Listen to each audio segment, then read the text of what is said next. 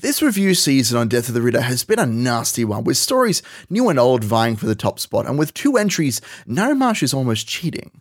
That said, this is a very particular case. I am your host, Herds, and our favourite Shakespearean murder mystery, Money in the Morgue, is taking the fifth place for 2020.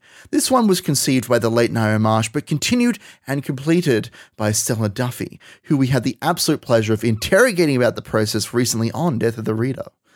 The story takes place in the New Zealand wilderness as a storm approaches and threatens to seal off a military hospital from the outside world. We are challenged by the combined wits of Ngaio Marsh and Stella Duffy to penetrate this closed circle of suspects when a murder most foul is committed within the camp walls. It's a classic murder mystery setup, but what really elevates this story above the rest is its characters. And as someone who cares about nothing but characters, this was a perfect story to flick through at a slow and steady pace. Duffy has made it no secret that the plot itself is based off A Midsummer Night's Dream by William Shakespeare, and as such, there are not only a diverse cast of characters, including the old and grouchy Mr. Glossop, placed in charge of the camp's treasury, which also disappears during the night, uh, the secretaries and nurses you'd expect to see running the camp behind the scenes, going underappreciated, but also the soldiers themselves who represent the Maori culture of New Zealand, and each and every group of this story adds a little piece to the puzzle.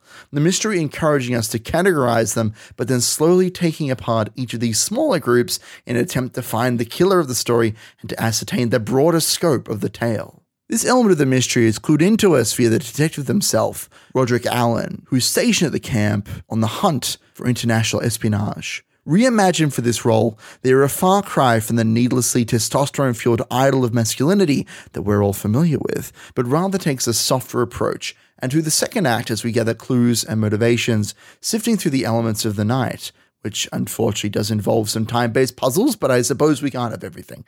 And just as we sit down with each of the characters, Alleyn does his best to coach them into cooperating with him, acting not just as a detective, but almost as a psychologist, as many of the characters are suffering from heartbreak or the loss of a loved one, or even both, through the story. And it's up to Alleyn not just to put the pieces together and save the day, but to determine whether every mystery being hidden is worth exposing to the outside world.